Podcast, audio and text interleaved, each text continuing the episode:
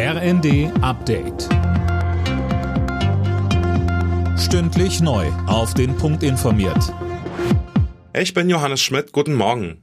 Zum Start der Weltklimakonferenz in Ägypten hat Klimaschutzminister Robert Habeck die Messlatte hochgehängt.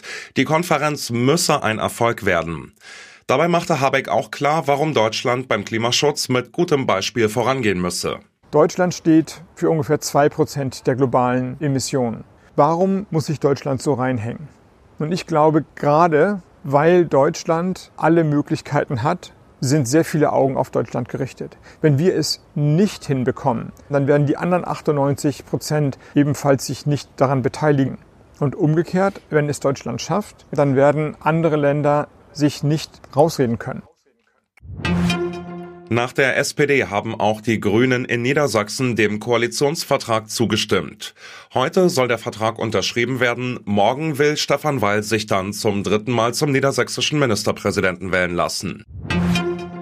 Bundespräsident Steinmeier hat seine Idee eines sozialen Pflichtjahrs verteidigt. Er habe den Vorschlag gemacht, um den Zusammenhalt in der Gesellschaft zu stärken. Jeder sollte einmal im Leben etwas für andere fremde Menschen tun, so Steinmeier weiter.